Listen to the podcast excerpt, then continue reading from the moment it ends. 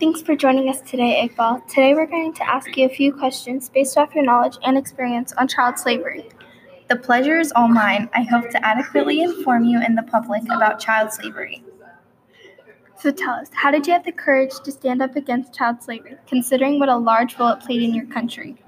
Well, while working for Hussein Khan, I realized firsthand that he had trapped all of these children. He had deprived us from having any sense of childhood and even manipulated the other children into thinking he was a fair and caring man. I felt the need to give these children a push. Could you give us an example of how you pushed those children exactly? Sure, I stood up to Hussein Khan by interfering with one of his most prized possessions money. Could you be just a little bit more specific? I ruined one of his most important business deals of the year. I was working on a carpet with a very complex design. It was called the Blue Bukhara. It was so complex that only two or three of these carpets were made a year. I decided to take action and cut it, destroying the precious carpet. So, how did this courageous action push those children exactly? Well, seeing that we outnumbered Hussein Khan, I knew that if I set an example of courage, it would start a chain reaction giving them just enough courage to stand up for each other. This sense of family would leave these children with just enough bravery. How did you know this plan would work with these children, considering the circumstances? Well, to be to be honest, I didn't know if it would work or not, but thanks to the luck we had, the plan ended up working. Now, many would view this action as courageous. How would how do you view it? Well, I personally think that with Without the help of these children, I wouldn't be alive today. And while I did play a role in the, this plan, so did they. So tell us, what exactly did these children help you with? Well, after rebelling against Hussein Khan, I was sent to the tomb. The tomb is an awful, dark place that the master sends children who disobey or rebel. Even after being thrown into the tomb, how are you still willing to rebel for these children, considering you could still go back in? Well, I felt these children, including me, needed to experience fun. They needed to experience what it was like to live life to the fullest without being yelled at for doing something wrong.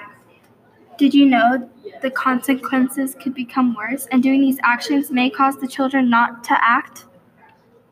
I knew my actions would cause the consequences to worsen, but I had faith in these children.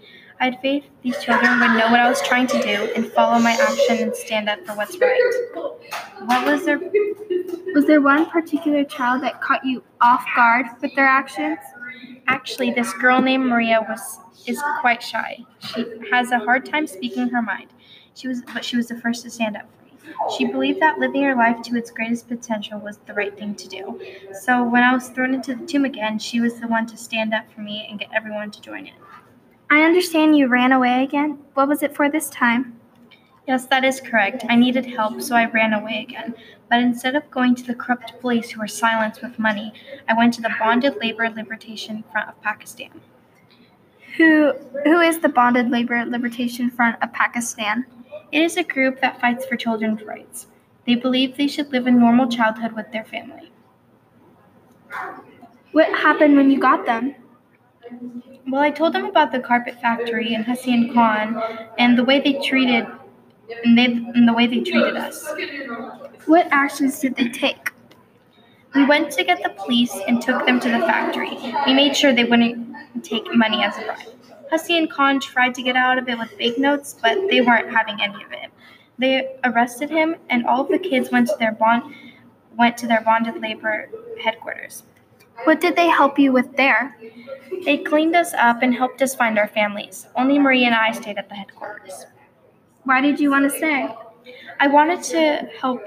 Um, I wanted to help more children become free, so they could have a chance of being reunited with their family, just like all the other kids. I joined their group, and I got accepted into college and had a chance to speak in England and New York. What do you plan on majoring in? I want to become a powerful lawyer that that protects people's rights from bonding. That is so courageous and wonderful. You're such a selfless person. Thank you so much. That means a lot. Of course. Well, I wish you the best of luck out there. Thanks again for telling us about your story and experience on child slavery. Thanks again for letting me share my story. Well, you sure impacted those children you worked with. Their lives will forever be changed because of you. I'm just trying to change the world one person at a time. Well, that looks like that's all the time we have for today. Thanks to thank you, Iqbal, for joining us today.